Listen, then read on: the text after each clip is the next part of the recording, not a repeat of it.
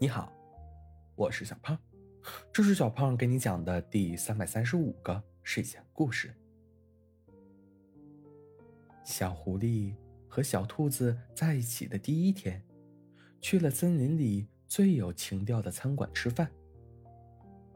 小狐狸和小兔子在一起的第二天，去了电影院看了一场浪漫的电影。小狐狸。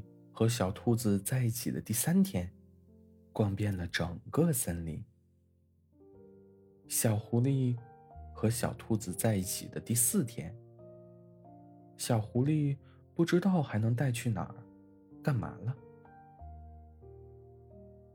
小狐狸苦恼的关上了百度，想着以后还有这么多天，那该怎么过下去呢？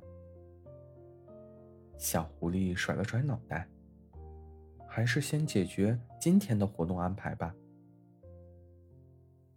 小狐狸给小兔子打了电话：“小狐狸，今天咱们去哪儿呀？”小狐狸试探性的问道：“你有没有想去但还没有去的地方呀？我可以陪你去哦。”我们去图书馆吧，在知识的海洋里遨游。好呀。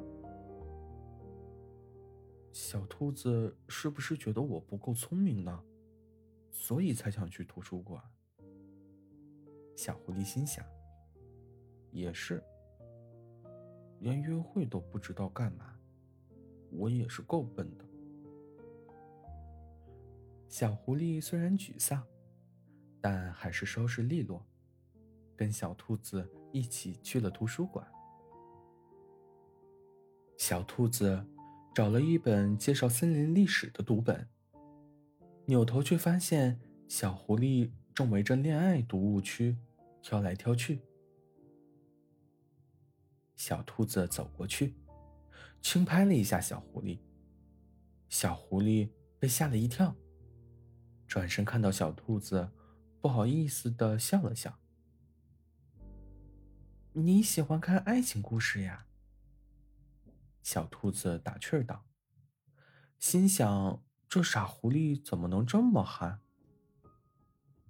呃，没，就随便看看。小狐狸害羞的笑了笑。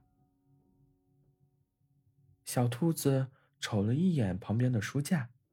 拿起一本书，说道：“这个应该不错。”